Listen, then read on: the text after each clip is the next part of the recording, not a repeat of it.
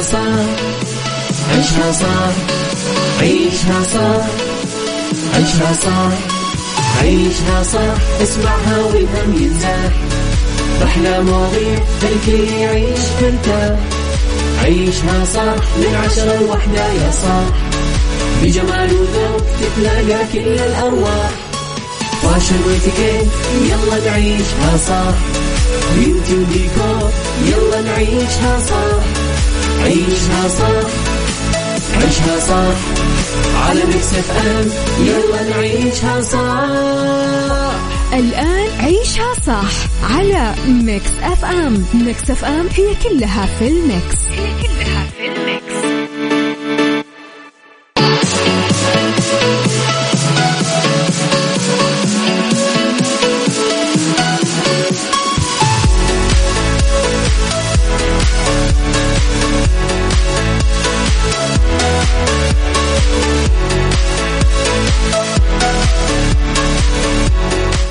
يا صباح الخير والورد والجمال والسعادة والرضا والمحبة والتوفيق والفلاح. تحياتي لكم وين ما كنتم. صباحكم خير من وين ما كنتم تسمعوني. راح فيكم. من وراء المايك و ال control أنا أميرة العباس. بيوم جديد وصباح جديد وحلقة جديدة ومواضيع جديدة ساعتنا الأولى. أخبار طريفة وغريبة من حول العالم ساعتنا الثانية. قضية رأي عام وضيوف مختصين ساعتنا الثالثة. فقرات متنوعة على تردداتنا بكل مناطق المملكة تسمعونا على رابط البث المباشر وعلى تطبيق Mix FM Android أو iOS إحنا دايما طبعا موجودين على تردداتنا بكل مناطق المملكة. آه دايما تقدرون تسمعونا. آه تقدرون تتواصلون دايما معي وتصبحون علي برسائلكم الحلوة على صفر خمسة أربعة ثمانية, ثمانية واحد, واحد سبعة صفر صفر وعلى at Mix FM Radio Twitter Snapchat Instagram Facebook جديدنا كواليسنا تغطياتنا وآخر أخبار الإذاعة والمذيعين. آه خليني أقول لكم مستمعينا على الكارتينج اللي في موسم جدة. تقدرون تنطلقون بأقصى سرعة وتوصلون لخط النهاية يعني دائما نبغى نشوفكم فايزين بالمركز الأول. من ثنتين الظهر ل 12 بالليل.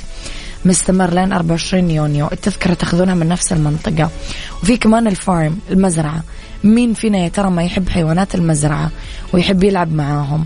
جاتكم الفرصة تتفاعلون معاهم وتأكلونهم جوا المزرعة من 2 الظهر ل 12 بالليل إلى 19 يونيو. كمان التذكرة تاخذونها من آه نفس المنطقة. وفي منطقة الفيل. كمان تحصلون على تجربة رائعة في جدة جنجل آه مع الفيلة. مفتوحة صارت الحديقة تقدرون تقابلون فيها الأفيال الأسيوية الشهيرة. وتشوفون خفة دمها وكيف هي صديقة الإنسان وتتفاعلون معها عن قرب. من اثنين الظهر لسبع المساء مستمر لين 19 يونيو. التذاكر مجانية.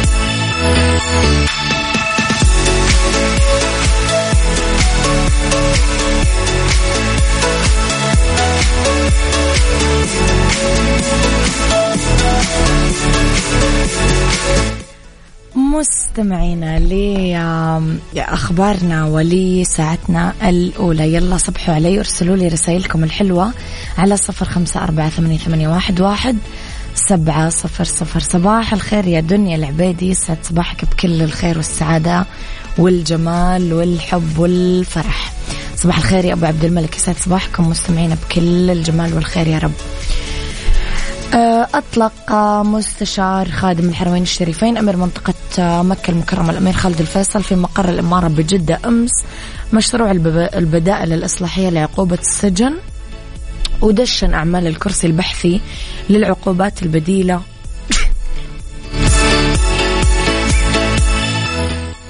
اللي تحتضنه طبعا جامعة أم القرى. يهدف المشروع الذي يتم تنفيذه على عدة مراحل إلى تحقيق تكامل الأدوار المنشودة في رؤية المملكة 2030 من خلال القطاعات الثلاثة الحكومي والخاص وغير الربحي. وهالشيء اللي يحقق نقلة نوعية في مفهوم العقوبات الجزائية وفق نظرة تتسم بالشمول العلاجي النفسي والاجتماعي وبما يحقق مقصد العقوبة ويعين على انخراط الجاني في عموم أفراد المجتمع إلى جانب تمكين الجهات القضائية والعدلية من استحداث وتنفيذ بدائل إصلاحية تراعي المصالح الفردية والاجتماعية بالإضافة لإيجاد بيئة صالحة لإنفاذ البدائل الإصلاحية تهيئة المناخ المناسب لتحول الإدارات الحكومية ذات العلاقة للتكامل مع القطاع الخاص والقطاع غير الربحي لإيجاد أفضل مجموعة من البدائل الإصلاحية لتلبي الحاجات الوطنية. عيشها صح مع أميرة العباس على Mix FM Mix FM هي كلها في ال mix. هي كلها في ال mix.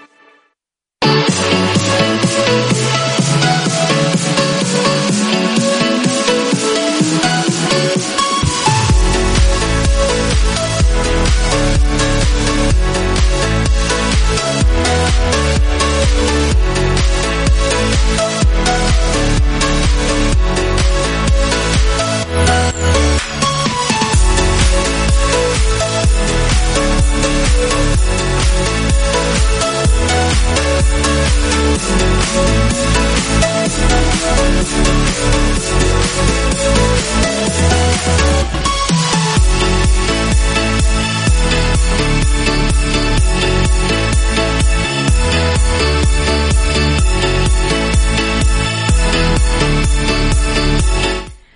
صباحكم خير مستمعينا تحياتي لكم مرة كمان.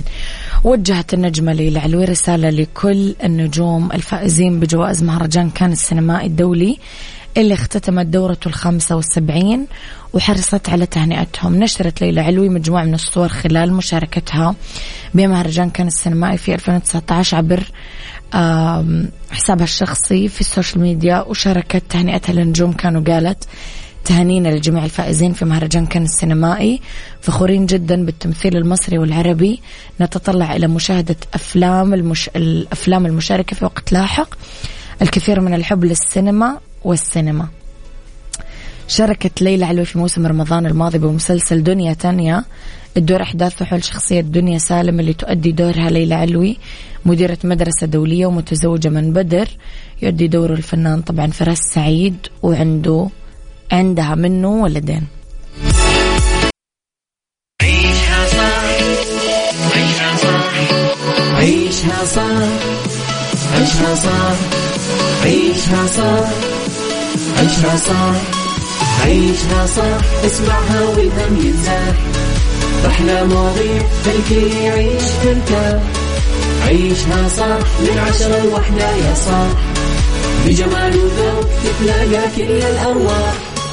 fashion واتيكيت يلا نعيشها صح beauty وديكور يلا نعيشها صح عيشها صح عيشها صح على Mix FM. يلا نعيشها صح الآن عيشها صح على Mix FM. Mix FM هي كلها في ال mix. هي كلها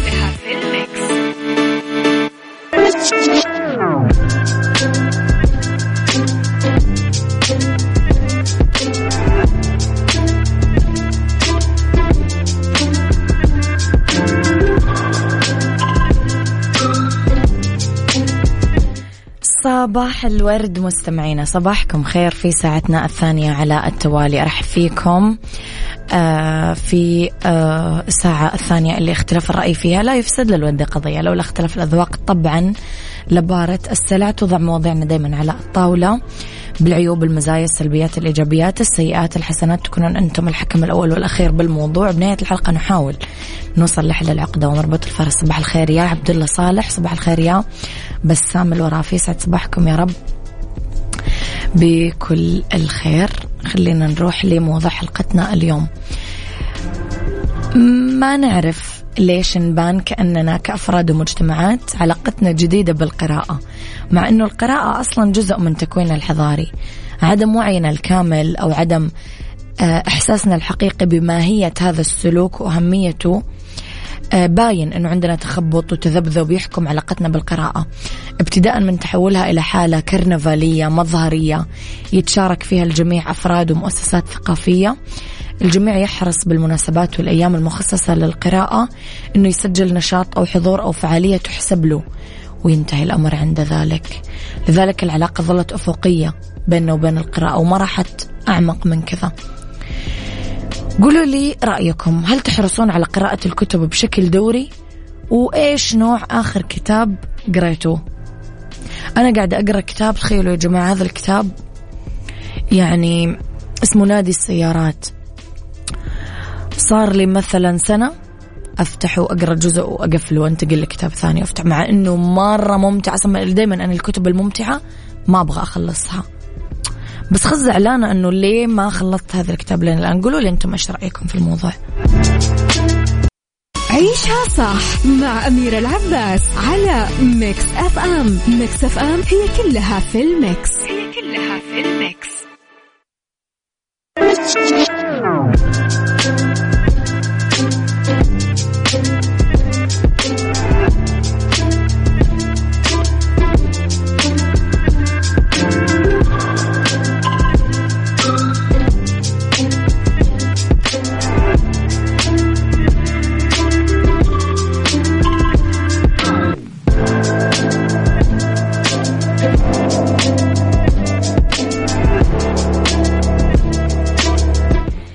يا صباح الخير ويا صباح الورد. تحياتي لكم مع مستمعين. تكلمنا عن القراءة. أعتقد أنه إحنا عندنا مشاكل عديدة ومتداخلة. أولى هذه المشاكل مشكلة الوعي بضرورة تؤثر أصلا القراءة. ليش لازم نقرأ؟ وعدم نجاحنا حتى اليوم رغم كثير جهود بتحويل القراءة لممارسة واهتمام يومية بحياة الإنسان. لسه نشوف مشهد الإنسان الأوروبي اللي يقرأ بالقطار الطيارة الحديقة مشهد مثير للإعجاب. نحلم أنه هو يصير شائع عندنا. آه كأننا نعترف أنه هذا السلوك ما زال بعيد عن منطقتنا ومنطقنا مع أنه هذا غير دقيق. نأتي بعد ذلك للمسائل الملتبسة المتعلقة بتقييمنا وطريقة اختيارنا للكتب واللي ما راح نفهم لسه كيف نعالجها. يوقف وراء هذه الإشكالية مجموعة عوامل التربية المنزلية والمدرسية. الجوائز باختلاف أنواعها ودورها في ربط الجودة بالجائزة.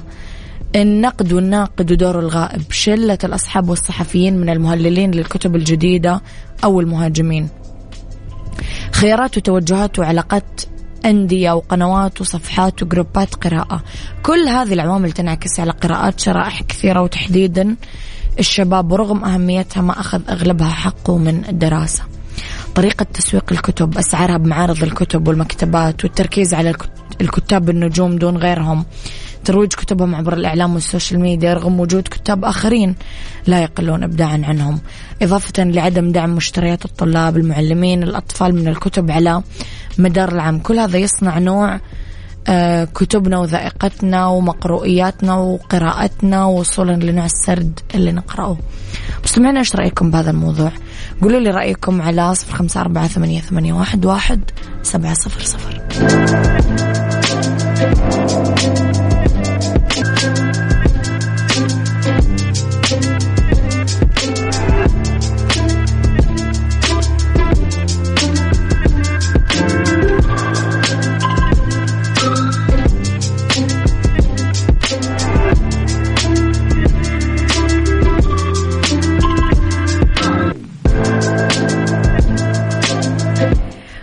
مفروشات العمر. فرصة ما راح تتكرر. الحقوا على عروضهم. ال mega sale تخفيضات كبرى لين 50% غرف نوم كنبة كلاسيك كنبة صالات سفر الأكل آه كل الإكسسوارز وقطع الأثاث. مفروشات العمر لراحتك. عافيتك ضمن عيشها صح مع أميرة العباس. عافيتك برعاية المركز الطبي الدولي على Mix FM.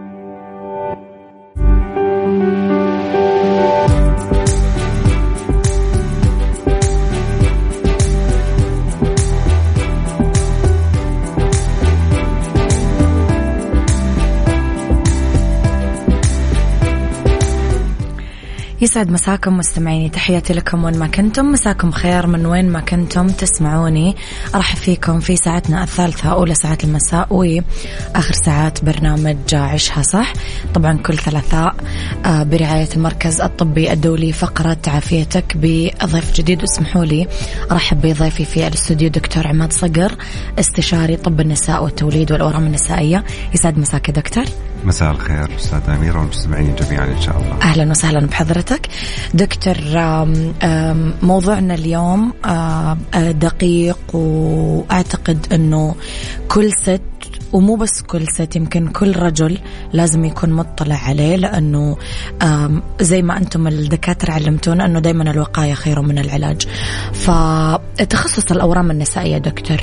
إيش هي الأمراض اللي يعالجها بداية إيش هو تخصص الأورام النسائية آه، تخصص الأمراض النسائية هو تخصص دقيق من آه، طب النساء والتوليد نعم. آه، طبعا بعد ما يخلص الاستشاري دراسته والبورد في طب النساء والتوليد يتخصص تخصص دقيق في الأورام النسائية نعم. هذا الطب يعني بجميع الأمراض التي تصيب الأعضاء التناسلية عند المرأة نعم. بما فيها الأعضاء النسائية الخارجية المهبل عنق الرحم الرحم قنوات فالوب والمبيضين لما نقول نعني بعلاج هذه الأمراض ليس فقط علاج الأورام لكن آه علاجها والكشف المبكر عنها والوقاية منها أيضا كمان إيش ممكن تكون دكتور الأمراض اللي يعالجها هذا التخصص؟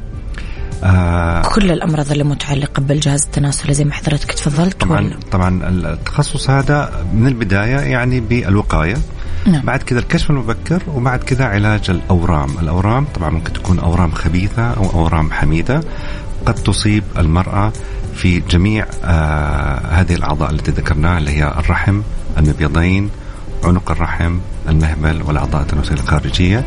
آه آه العلاج آه يشمل علاج تشخيصي علاج جراحي وبعد كذا علاجات ما بعد الجراحة إذا إذا كان المتابعة.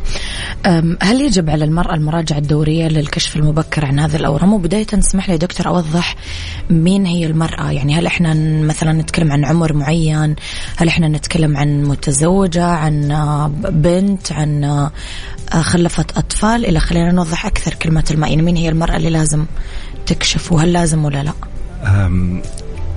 حيكون في تعقيد شوية في الشرح التفصيلي لكن بشكل عام أي امرأة يجب أن تكشف بشكل دوري, دوري. عند طب طبيب عام طبيب أسرة مثلا نعم. بشكل سنوي. آه بعض النساء في مرحلة معينة من عمرهم يحتاجوا إلى تخصص أدق للكشف المبكر. فمثلا لكل ورم منهم حالة خاصة. فلو جينا مثلا عند عند أورام الثدي وأعتقد أورام الثدي ما هي من مجالات طب النساء طب الأورام النسائية لكن مثلا طب الاورام الثدي يجري الكشف عنها بعد سن الأربعين بشكل عام. بالنسبة للأورام النسائية أهم شيء عندنا اللي هو أورام عنق الرحم. مم. نبدأ إحنا بالكشف المبكر عن أورام عنق الرحم من بعد سن الزواج.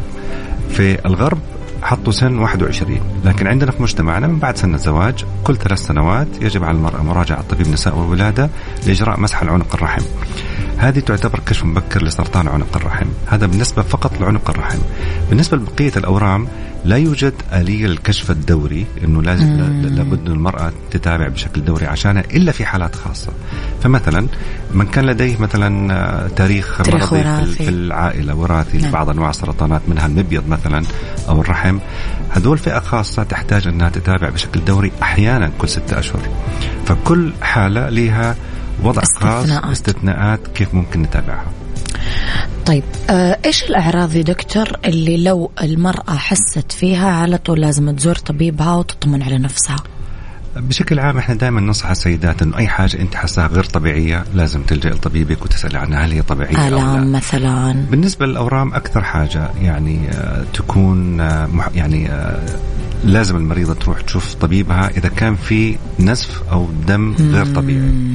أي حاجة خارج نطاق الدورة الشهرية سواء مم. كان آه، دم بين الدورات دم أغزر من الطبيعي دم بعد الجماع واهم واحد فيهم انه هو دم يكون بعد آه، فترة انقطاع الطمث أو بعد سن آه أيوه بعد ما تنقطع الدورة يجي دم مرة ثانية هذه تكون يعني فعلا علامة محذرة. إنه في مشكلة واحدة منهم هذه هي اللي هي النسف الغير الطبيعي. إذا حست آلام في البطن غير طبيعية أو إذا حست مثلا في انتفاخ في البطن أو تورمات معينة في مكان في الجسم أماكن الغدد الليمفاوية مثلا كل هذه تكون مؤشرات أحيانا لا سمح الله إلى وجود ورم أو وجود ورم مبكر. هنا تزور طبيبها على طول وتطمن. تزور طبيبها تشكيله من اللي عندها حيتم إجراء فحص أحيانا بعض الأشعات والتحاليل للكشف المبكر عن الأشياء هذه. سرطان عنق الرحم دكتور إحنا كثير نسمع عن المسحة والكشف المبكر اللي حضرتك تفضلت فيه آه في ناس شوي عندها رعب من هذا الموضوع عندها فوبيا يعني. إيش هذه المسحة وكيف تنعمل؟ هل الموضوع يخوف زي ما إحنا نسمع من برا ولا أبسط مما نعتقد؟ نهائيا الموضوع بسيط جدا. المسحة مسحة عنق الرحم هذه آه يجريها طبيب النساء وهذه جزء من أنواع الفحص الطبيعي غير مؤلمة نهائيا. آه، ما فيها أخذ عينة من الجسم كخزعة أو كذا. هي فقط آه، مسحة بسيطة تعمل آه، أثناء الكشف السريري للمنطقة التناسلية عند المرأة تقوم الطبيبة أو الطبيب بأخذ جهاز زي الممسحة الصغيرة.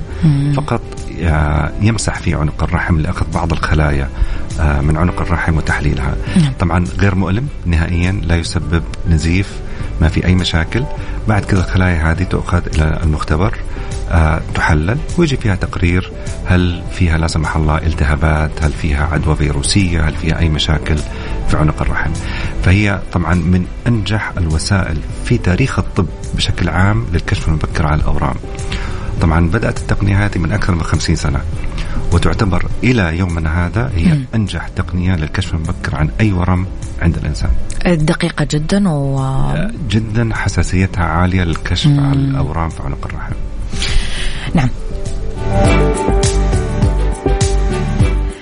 إذا مستمعينا متواصلين أكيد ومكملين في فقرة عافيتك برعاية المركز الطبي الدولي. خليكم على السمع وإذا عندكم أي أسئلة حابين نطرحها آه، على آه، ضيفنا اليوم دكتور عماد صقر اكتبوا لي على الواتساب على صفر خمسة أربعة ثمانية واحد سبعة صفر صفر.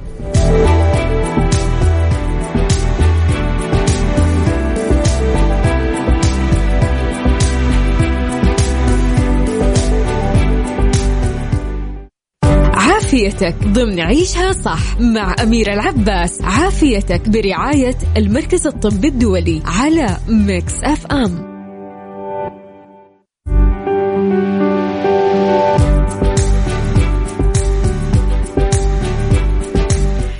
تحياتي لكم مستمعينا مساكم خير آه، مجددا أرحب بالدكتور عماد صقر استشاري طب النساء والتوليد والأورام النسائية. دكتور مؤخرا سمعنا أنه آه، في تطعيم ضد سرطان عنق الرحم وأضيف لقائمة التطعيمات آه، لو ممكن حضرتك تشرح لنا إيش هذا التطعيم؟ هل هو جديد أصلا ولا قديم؟ آه طبعا التطعيم اسمه تطعيم ال HPV أو ال human papilloma virus أو بالعربي نقولها الفيروس البشري الحليمي. نعم. آه التطعيم موجود آه في العالم تقريبا من عام 2003 آه وموجود في السعودية من أكثر من 15 سنة آه ما كان على قائمة التطعيمات آه الموجودة في وزارة الصحة مم. كتطعيمات إجبارية ومؤخرا الحمد لله قبل كم شهر آه تم إضافته إلى قائمة التطعيمات الدورية بالنسبة للبنات عندنا في سن من 9 إلى 13 سنة. طبعا التطعيم آه الموجود آه يقي من الإصابة بالفيروس الاتش بي في أو الفيروس البشري الحليمي. هذا هو الفيروس اللي وجدناه إنه هو مسبب لأورام عنق الرحم. تقريبا 99% من اورام عنق الرحم سببها هذا الفيروس. إذا استطعنا آه، أخذ مناعة من هذا الفيروس. بإذن الله نستطيع أخذ مناعة من الإصابة بأورام عنق الرحم. هناك نوعين من أنواع التطعيمات. أو آه، قبل كده عندنا نوعين من أنواع الفيروسات التي تصيب الجهاز التناسل عند المرأة من ال HPV بعضها نسميها عالي الخطورة وبعضها نسميه منخفض الخطورة. نعم. عالي الخطورة هو الذي يسبب الأورام الخبيثة. منخفض الخطورة هو اللي يسبب ما نسميه الثآليل الجنسية وتكون مزعجة جدا عند المرأة فالآن موجود في العالم نوعين من أنواع التطعيمات تطعيم آه، نسميه ال bivalent أو يغطي فقط نوعين من أنواع الفيروسات عاليه الخطورة اللي هو يحمينا من الأورام السرطانية. نعم. والنوع الثاني نسميه quadrivalent اللي هو يغطي أربعة فيروسات منها اثنين تسبب الأورام الخبيثة واثنين تسبب التاليل الجنسية. والآن مؤخرا من حوالي أربع سنوات آه، صدر تطعيم ثالث يغطي تسعة فيروسات منها اثنين للتآليل وسبعة للأورام الخبيثة الآن في السعودية موجود فقط الأول اثنين اللي هم اللي يغطي اثنين ويغطي أربعة فيروسات وإن شاء الله في خلال آه، أسابيع قليلة حيكون موجود التطعيم الشامل اللي هو يغطي تسعة فيروسات طبعا هذا التطعيم يعطى عادة للغير المتزوجات المفروض. نعم. آه، يبدأ التطعيم من سن تسعة سنوات يفضل إلى سن 13 سنة. هو عبارة عن ثلاث جرعات تؤخذ على آه، صفر اثنين ستة يعني الآن تأخذ واحدة بعدها بشهرين الجرعة الثانية وبعدها بأربع شهور الجرعة الثالثة. طبعا ممكن إعطائه لأي واحدة ما سبق لها الزواج وممكن إعطائه حتى للمتزوجات إلى سن 45 لكن مم. الأولوية تكون للغير متزوجات للغير غير متزوجات. ولم يسبق لهم زواج طيب دكتور حضرتك ذكرت إنه في تطعيمين إحنا لازم نأخذ الاثنين. لا واحد فيهم. واحد فيهم نختار. واحد فيهم نعم كان. يعني هل في توجيه أو إرشاد إنه في شيء أفضل من شيء؟ أنت ممكن تفضل اللي يغطي أكثر. آه, آه، دائما نفضل يغطي أكثر شامل أكثر آه طبعا كلها تحمي ضد الأورام السرطانية لكن ما يعني وجدنا إنه حتى الثأريه الجنسية اللي هي الحميدة لا تتحول إلى سرطان لكن مزعجة جدا للمرأة وللرجل كمان. صحيح. فعشان كذا آه دائما نفضل اللي تغطيته شاملة أكثر آه من آه اللي يغطي فقط الأورام الخبيثه طيب إذا دكتور يعني لا سمح الله أصيبت السيدة بسرطان عنق الرحم. وأرجع أقول لك يا دكتور هذا موضوع مرعب جدا يمكن للستات. هل معنى هذا الكلام أنه ما راح نلاقي علاج؟ بالعكس تماما. طبعا اولا إحنا ترى ما نحب نقول كلمة سرطان. إحنا دائما نسميها أورام. أورام. آه الأورام تتحمل كل شيء وحتى وقعها أخف على ألطف صح من 100% كلمة سرطان. فإذا لا قدر الله أن أصيبت المرأة بالورم خصوصا اورام عنق الرحم اورام عنق الرحم آه طبعا عدة مراحل والحمد لله إنه الطب يعني بإذن الله قادر إنه حتى لو كان الورم في المرحلة الرابعة برضه ممكن يكون في شفاء منها بإذن الله. طبعا كل ما كان اكتشافنا للورم مبكر في المرحلة الأولى والثانيه الشفاء موجود بإذن الله بنسبة عالية جدا تفوق ال 90% يا رب. حتى لو اكتشف الورم في المرحلة الثالثة والرابعة برضو مع العلاج هناك يعني إن شاء الله نسبة كبيرة جدا من الشفاء في الأورام هذه الخاصة بعنق الرحم. طبعا بالمرحلة المراحل الأولى كل ما كان آه، مبكر آه، أكثر كل ما كان علاجه أسهل وأحيانا يكون علاجه جراحيا فقط وما يحتاج أي حاجة ثانية. في المراحل المتقدمة من الثانية والثالثة والرابعة لا حنحتاج إلى عادة ما نلجأ للجراحة نرجع لعلاج إشعاعي نسميه بالمساعدة مع العلاجات الكيماوية أيضا أو بإذن الله في منها شفاء. يعني الكلام مبشر يا دكتور. أنت كذا بتطمن كل مستمع تسمعك. هو مبشر لكن أفضل كل ما كان آه نكتشفه مبكر. طبعا إحنا دائما نبدأ ما هو فقط انت الآن نتكلم في العلاج إحنا نتكلم لا كمان في الوقاية. نبغى وقاية. صح. إذا تخطينا مرحلة الوقاية نلجأ إلى الكشف المبكر. وإذا تخطينا المرحلة وقدر الله وأصبنا بهذه الأورام نعالج بدري. نكتشفها بدري ونعالجها بدري قد ما نقدر. بإذن الله. باقي الأورام النسائية أه، دكتور أورام الرحم أورام المبيض هل في طرق للوقاية أو للكشف المبكر؟ أه، طبعا بقية الأورام أه، خصوصا المبيضين والرحم ما نقدر نعمم طرقها على جميع النساء. ما هو زي أورام عنق الرحم والمسحة النسائية. نعم. آه، لو أخذنا كل واحد على حدة مثلا أورام الرحم. م. أورام الرحم آه، عادة تصيب آه، فئة معينة اللي عندهم طفرة في إنتاج الإستروجين هرمون الإستروجين في الجسم. عادة تكون عند أي أحد يأخذ علاج خارجي إستروجين بدون إشراف طبي.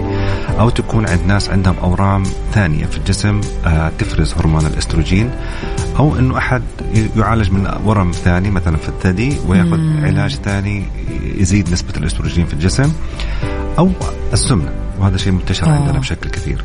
طبعا السمنة آه، آه، فائض آه، أحيانا الشحم الزائد في الجسم يتحول إلى نوع من أنواع الأستروجين لها تأثير على الرحم. فكل ما زدنا الأستروجين في الجسم يحصل تفاعلات في بطانة الرحم تؤدي إلى خلل يؤدي إلى الأورام. طبعا هناك حاجة ما قبل الأورام ممكن نكتشفها. فعادة تجي عند السيئات السيدات يكون عندها آه خلل في الدورة أو يكون عندها نسف ما بعد فترة انقطاع الطمث إذا حصل هذا مؤشر مبكر أنه عندنا مشكلة. فتروح للطبيب تقول أنا عندي مشكلة بيأخذ منها خزعة الآن. ما هي مسحة؟ بتكون خزعة من بطانة الرحم. بنكتشف فيها هل في تغيرات إذا لم تعالج هل ممكن تؤدي إلى اورام خبيثة أو لا؟ مم. إذا كان موجود في منها علاج ويستأصل الرحم فورا وتخلص. طبعا إذا كانت ما زالت في سن الإنجاب في علاجات أخرى غير الاستئصال كمان. كمان هذا كلام مبشر بالضبط. وأورام الرحم من أفضل الأورام آه، اللي موجود فيها علاج آه، نهائي بإذن الله إذا اكتشفت في مرحلة مبكرة في المرحلة الأولى. فعشان كذا هذا بالنسبة حلو. لأورام الرحم أي وحدة تأخذ علاجات بدون إشراف طبي لازم تلجأ للطبيب عشان تشوف العلاجات هذه تؤثر على الرحم أو لا. أي وحدة عندها دم غير طبيعي تلجأ بشكل مبكر. السمنة يجب إنه الوحدة تنتبه إنه ما يكون في سمنة آه، مفرطة, مفرطة. ونحاول قد ما نقدر إنه نحافظ على الوزن نحافظ على الرياضة نحافظ إنه يكون كل ما كان آه، آه، جسمنا صحي كل ما كان أقل الإصابة بسرطانات الرحم. بالنسبة للمبيض وضع مختلف. تماما، المبيض للأسف آه، ما له مؤشرات مبكرة عشان واحد يقدر يكتشف عنده ورم فيه أو لا. مم. فعشان كذا ما في حاجة اسمها كشف مبكر عن سرطان المبيض أو ورم المبيض. عادة أورام المبيض أغلبيتها لما تيجي تيجي للأسف في مرحله متأخرة لأنه ما لها أعراض كثيرة تكتشف تكتشف مم. مبكرا زي مم. النسف الغير الطبيعي عادة آه لا سمح الله لو قدر إن واحدة تصاب بأمراض المبيض مم. أول شيء بيكون إنه انتفاخ في البطن مم. أو تغير مثلا في الوزن هذا بيكون غالبا في زيادة أو متقدمه عادة يكون زيادة في آه. البداية بعدين نقصان عاد هذا بيكون مرحلة متقدمة بنتكلم إحنا عن المرحلة الثالثة أو الرابعة وعلاجه بيكون صعب جدا وعادة نسبة الشفاء منه تكون قليلة. أوه. فالناس اللي عندهم آه قابلية وراثية أو معروف أنه عندهم في العائلة في أكثر من واحدة أصيبت في سن مبكر بهذه الأورام هذول هم معرضين أكثر. معرضين أكثر ويلجأوا للكشف المبكر. الكشف المبكر بيكون بإجراء فحص آه، عند الطبيب. أحيانا بنعمل مؤشر آه، فحص للدم لمؤشرات الأورام وبنعمل أشعة صوتية عشان نشوف المبيضين هل عليهم أي تكيسات أو أي أورام. هذول فقط هم الناس اللي ممكن يلجأوا الكشف المبكر عن أورام المبيض لكن ما هو لأي أحد ما عنده أي تاريخ وراثي. فئة محددة؟ فئة محددة اللي عندها إما اعتلالات جينية في العائلة أو عندهم تاريخ وراثي تاريخ وراثي في العائلة. طيب إيش أسباب حدوث هذه الأورام يا دكتور؟ أكيد كلنا يعني في في نهاية حلقتنا عندنا نفس التساؤل، يا ترى إيش اللي ممكن يودينا هنا؟ هل آه، الوراثة ولا ممكن يكون في أسباب ثانية؟ آه لكل ورم آه في أسباب توصل لها الطب وفي أشياء ما توصل لها العلم. إلى الآن يعني okay. مثلا في الأورام النسائية أورام عنق الرحم سببها هو الفيروس البشري الحليمي أو ال HPV فإذا قدرنا إنه نمنع آه الإصابة بهذا الفيروس بإذن الله حنمنع الإصابة بأورام عنق الرحم. م. بالنسبة للرحم والمبيضين أغلب أسبابها غير معروفة. يعني مو شرط إنه يكون في آه، تاريخ آه، عائلي أو اعتلال جينات. آه، لكن ممكن تكون راندوم حصلت بشكل عشوائي وأصيبت. طبعا جسم الإنسان على مستوى الجينات في عدة أجسام مضادة للسرطان. هذه تعمل بشكل من يوم ولادة الإنسان. حتى وفاته تعمل بشكل تمنع الجسم من حصول طفرات سرطانية. إذا حصل فيها أي اعتلال أو أي اختلال ينشأ الاورام الخبيثة. فبعض الأورام هذه منها فيها معروف إنه فيها اعتلال وراثي لكن أغلبها مو معروف. بالنسبة لاورام الرحم وبطانة الرحم السمنة لها الدور الأول أوه. فرط الإستروجين له الدور الأول فعشان كذا هذه من الأشياء اللي إحنا نقدر نتحاشاها وإن شاء الله نبعد عنها إذا حافظنا على نمط حياة صحي جدا في هذه الأشياء. واحدة من الرسائل دكتور واحد بيتكلم عن أخوه أنه عدى بتجربة كانسر فيقول أكثر نصيحة سمعتها من أطبائه أنه انتبه على نفسيتك لأنه هي رح تساعدك في العلاج. فهو بيسأل هل هذا الكلام صح فعلا طبيا يعني ولا بس كلام إحنا بنردده عشان الحالات اللي تخص الناس اللي نحبهم ما يتعبون ولا هو فعلا حقيقي؟